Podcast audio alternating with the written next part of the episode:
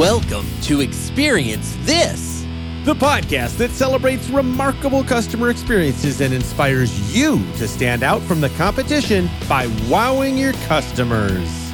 Each episode, we bring you a healthy dose of inspiring stories, funny interactions, and practical takeaways. Marketing and customer experience thought leader, Dan Gingiss shares the mic with customer retention and employee experience expert Joey Coleman, helping you to get people talking about your business. So get ready because it's time to experience this. Get ready for another episode of the Experience This show. Join us as we discuss auto payments gone awry naming the devices you love, and getting paid to be the delivery driver for your next takeout order. Paying, personifying, and participating. Oh my! Sometimes a remarkable experience deserves deeper investigation. We dive into the nitty gritty of customer interactions and dissect how and why they happen. Join us while we're dissecting the experience. Now, Dan, I promise this is not a trick question, but how would you define automatic payments for a loan?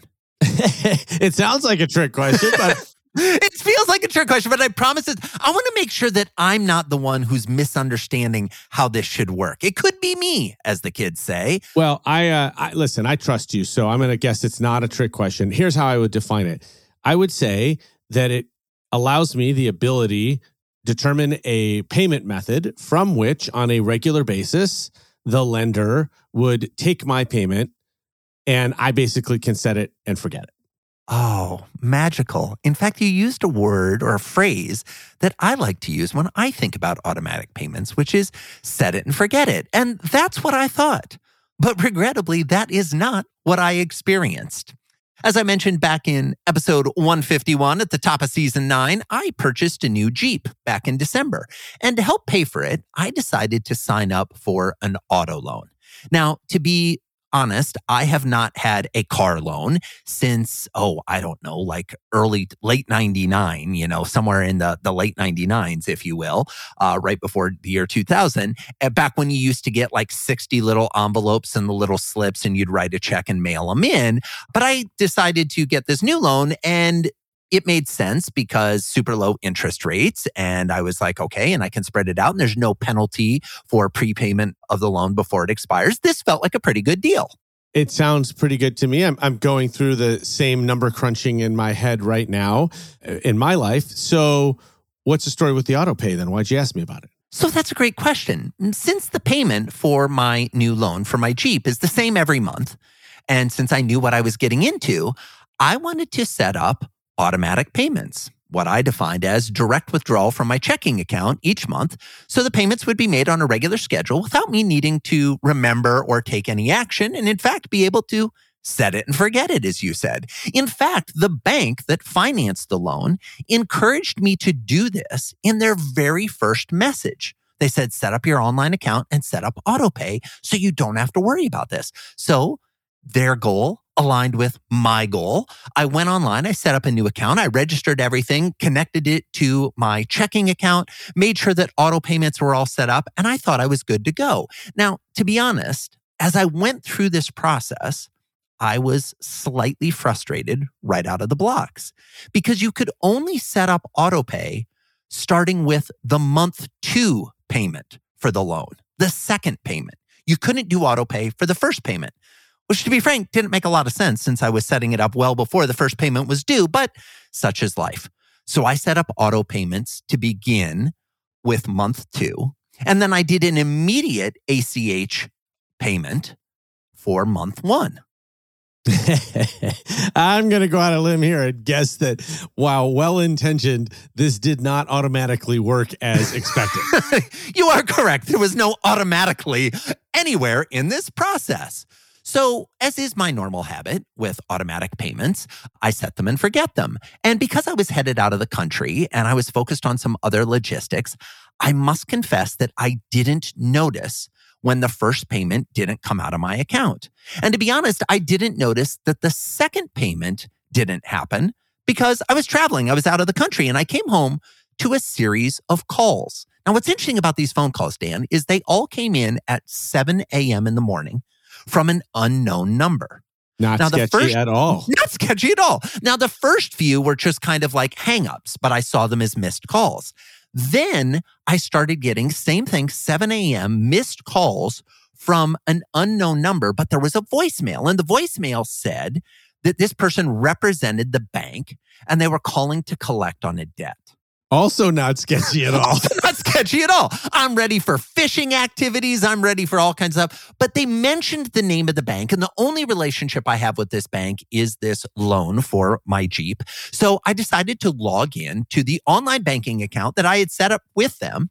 And when I entered in my information, it said that my account had been locked for failure to pay on a loan. And it gave me yet another phone number to call. So I called that number versus the unknown number that I had received calls from before that. And I got a lovely associate on the phone. I made sure that it was actually the bank. We did some verification. I verified them, they verified me. Everybody was feeling good. And then they said that they had not received the payments. Now, I explained that I was set up for auto pay. And the agent said, and I'm quoting directly, uh, this happens all the time. Oh boy. okay, warning, warning, warning. If this happens all the time, maybe somebody should fix it because obviously I'm going to go out and limit again and guess that, you know, you were a upset about this, but probably also a little nervous. I mean, no one wants to get called by a debt collector. And I know that you, because you said it and forget it, you're, you're good at paying on time and have a stellar credit record. And you know this is not a the type of situation that you want your customers to be in when they start a relationship with you and the worst part about it is if it happens all the time they know it's a problem Oh, Dan, you are so correct. You are so correct. Not only am I nervous about this from the outset, because you're right, I'm very proud to have a good credit rating. That's part of the reason why I got the super fantastic low interest rate loan on this purchase, right? And now I'm getting dinged for not making a payment that I had set up. Long story short, I talked with the associate and she did some exploring and said that she could see on the back end that I had properly set up my account and she had no idea why it hadn't run in either of the months.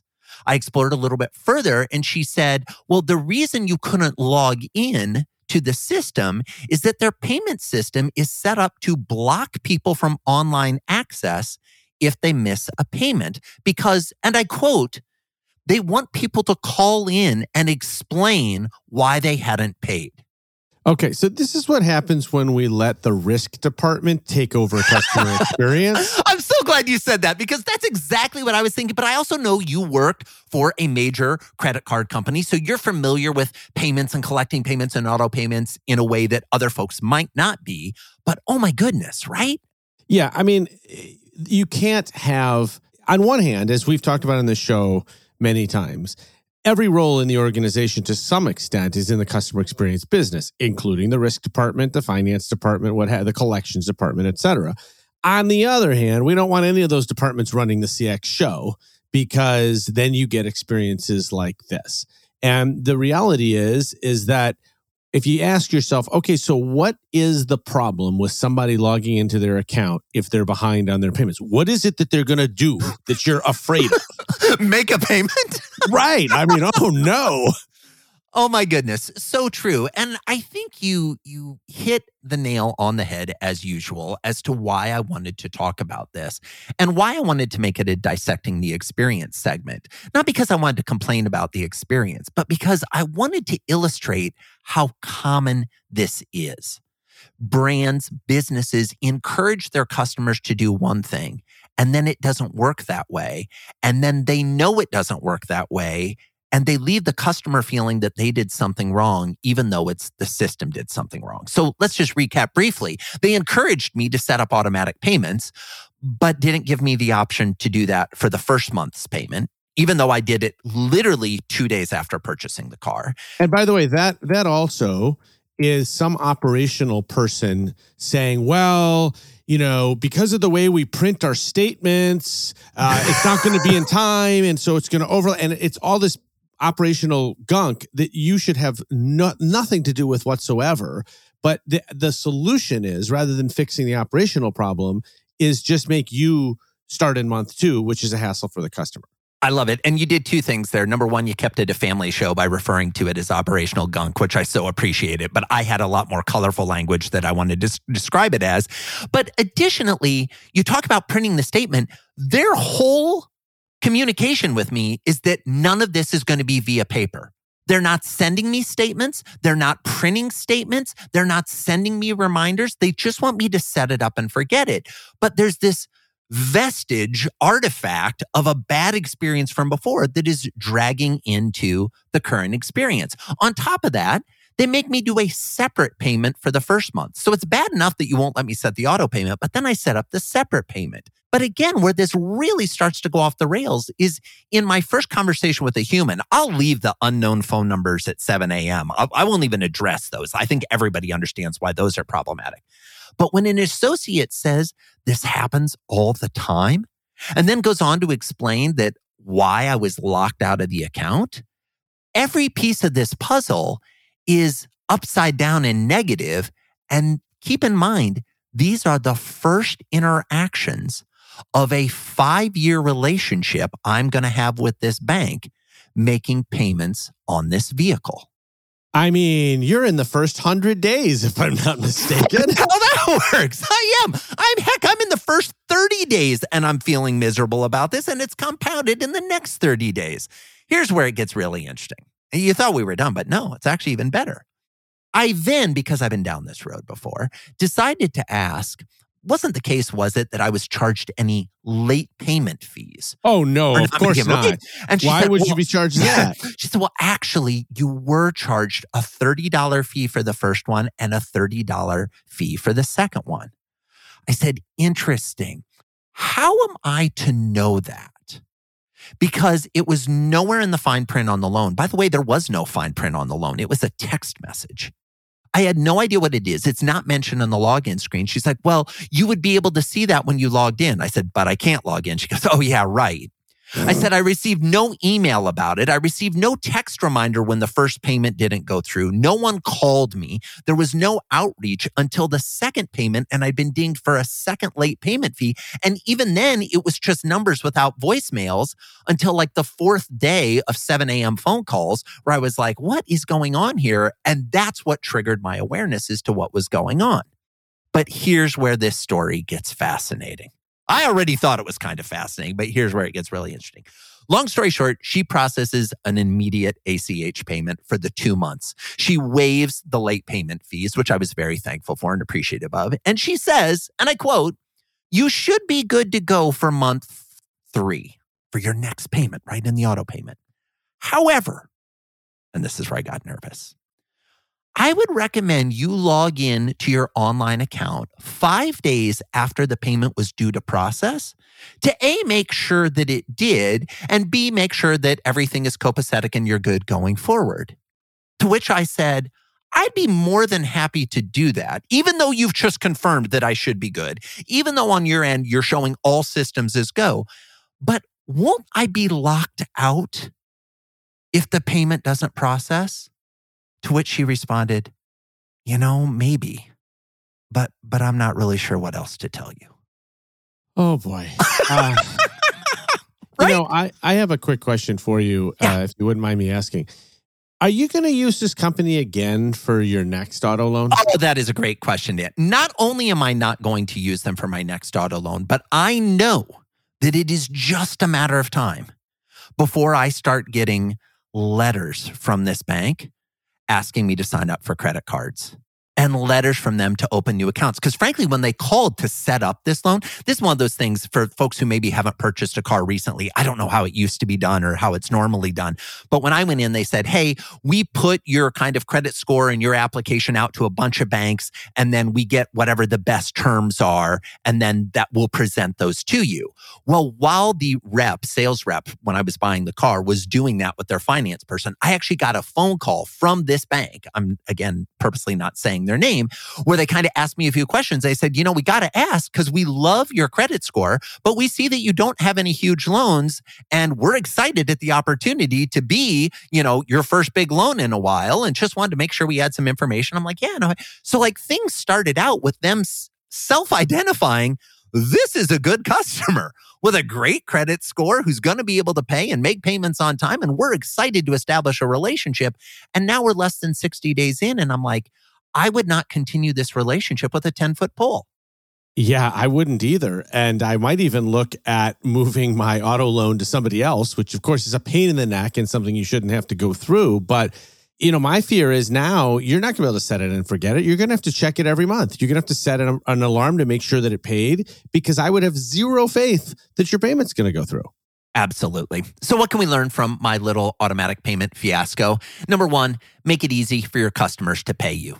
Take credit cards, take ACH, do online banking. Make it easy for your customers who want to give you money to give you money. Number two, make it easy for customers to set up recurring payments. If you have a larger investment for your product, make it easy for them to set it and forget it. Number three, don't lock people out of your systems because of a snafu, because of a mistake. Make it easy for them to pay easy and quickly. And don't default to making them call you when there's an opportunity for them to self serve and go online and make the payment themselves. Number four, can we start deferring to grace and understanding when a first or a second payment is missed? Can we presume the best of our customers, especially when we're trying to set up things that are automated because we know that technology some way sometimes doesn't work the way we would hope it to? And last but not least, number 5, be careful of who you partner with. Because here's the interesting thing. My loan is from a bank, a third party, not the dealership, the great dealership that sold me the Jeep. But it got me wondering how many people would associate the experience with the bank back onto the dealership? I had that thought. I wondered, why are they even working with these people? Hey, can I add a sixth takeaway? Please do. If you identify a problem that is coming up so often that your customer service agents are saying this happens a lot, please use that as an indicator to go fix the underlying problem. We love telling stories and sharing key insights you can implement or avoid based on our experiences. Can you believe that this just happened?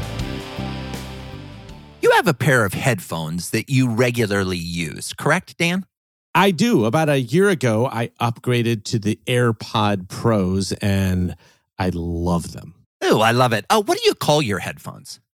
Uh, mm, sorry, they're headphones. So I kind of just refer to them as my AirPods.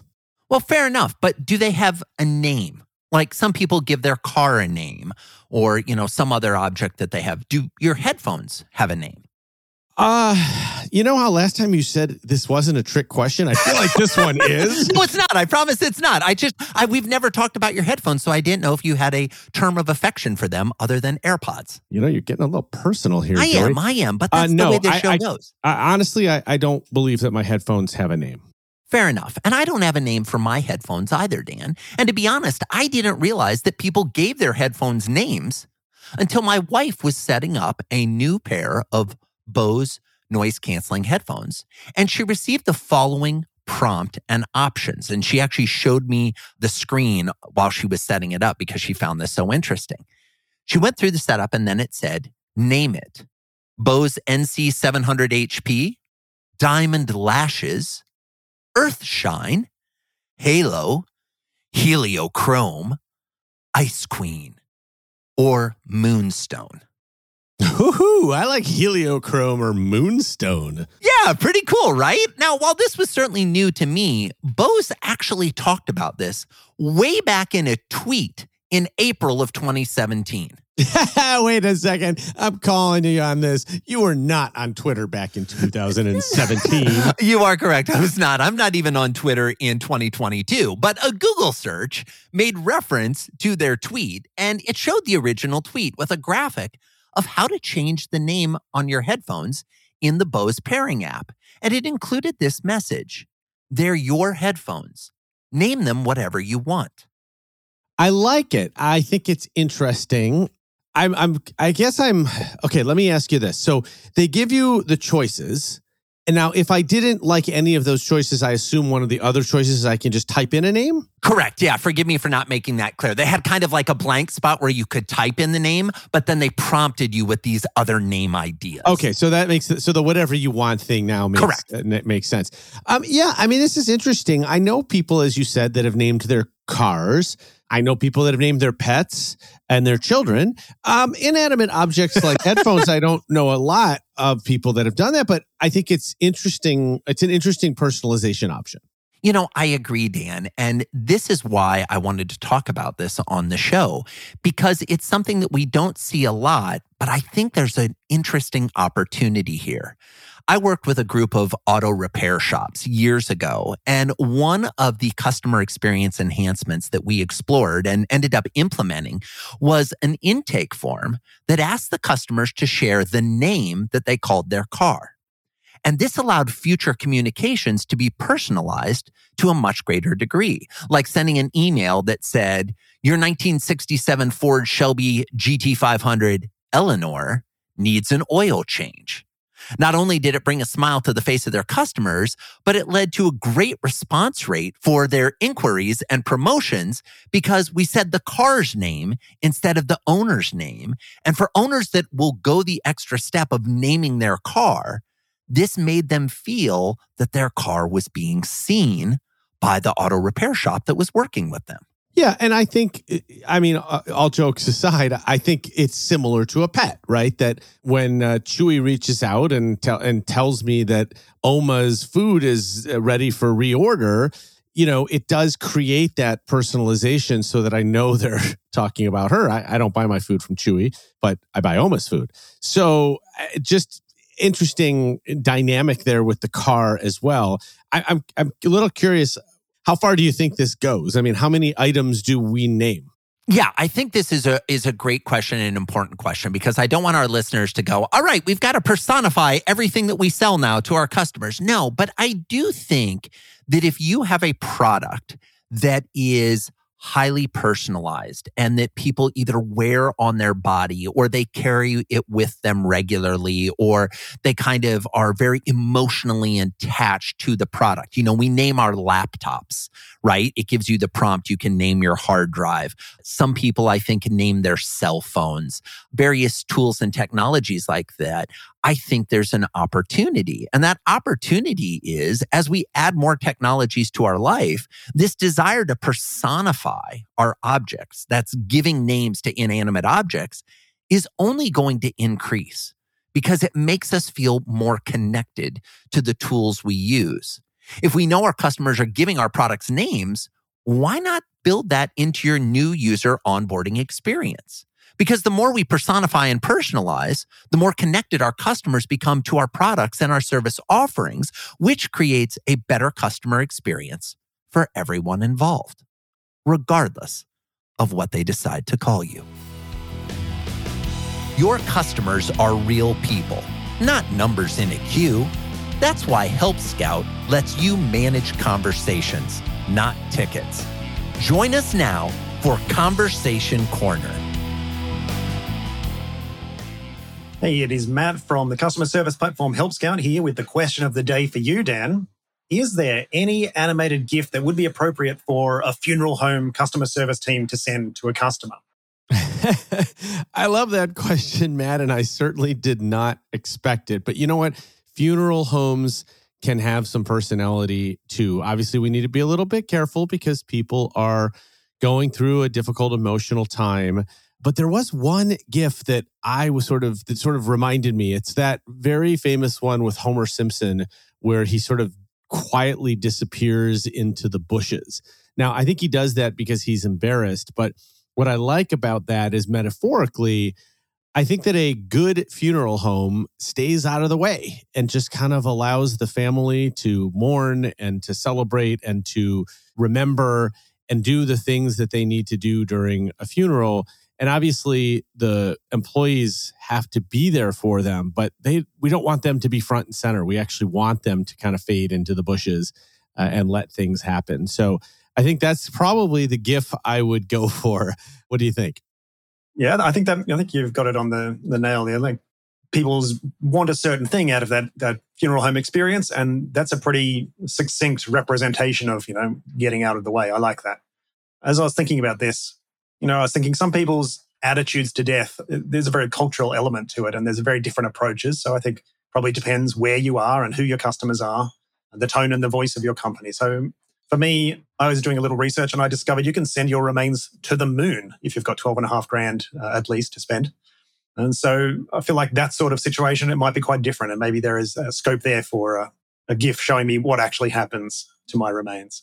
I have never thought of sending my remains to the moon, but I will definitely research that. But I, I appreciate the question too, because, uh, you know, I get this question a lot about whether every industry can focus on customer experience? And the answer is yes, no matter what industry you're in. If funeral homes can do it, so can you, no matter what industry you're in. So if you want to see more links, read some articles, videos, other content around this, please go to helpscout.com slash experience this. Again, that's helpscout.com slash experience this for great CX and customer service content. There are so many great customer experience articles to read, but who has the time? We summarize them and offer clear takeaways you can implement starting tomorrow. Enjoy this segment of CX Press, where we read the articles so you don't need to.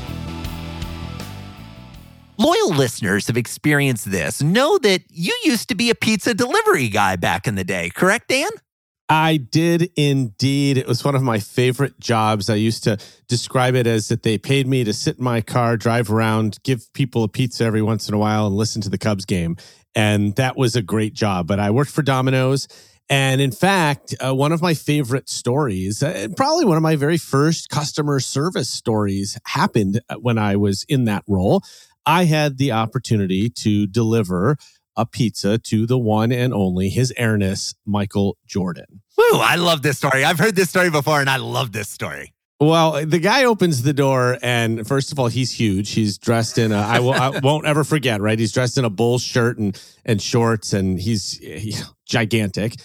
And I noticed immediately that he was looking over my head, not just because he was tall, but he was looking behind me to make sure that there weren't other people there or photographers, paparazzi, what have you. And I was told by the other drivers before I took this run that I had the choice. I could ask him for an autograph and he would graciously oblige, but then he wouldn't tip. Or I could say nothing and that he was a very generous tipper. And I was pretty sure which way I was going to go. But when I saw him looking over my head, I realized immediately that it wasn't really a choice, that this guy deserved some privacy. And I was just going to be polite and not make an event out of delivering a pizza. And he was a very generous tipper. And I still have the story 25 years later. So it was well worth it for me.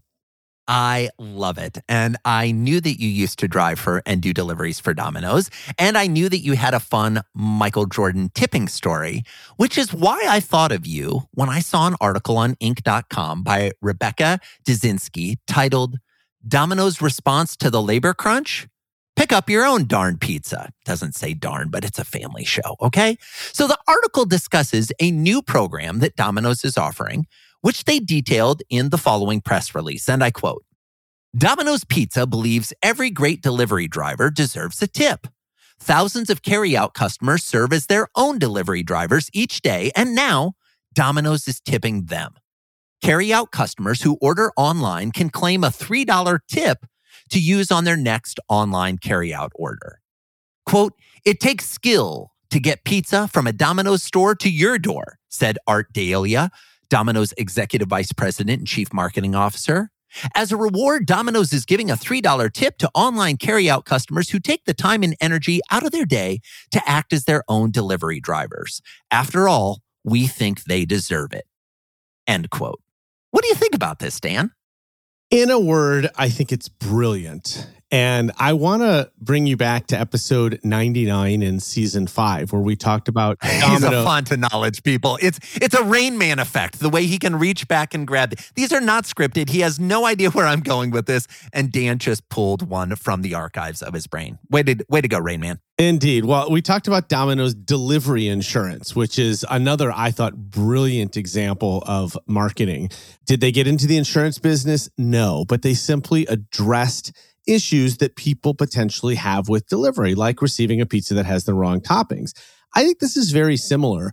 Domino's for a long time has offered discounts for carrying out. It's it's some of the best discounts that you can get because obviously it's a lot less effort for them if they don't have to deliver it.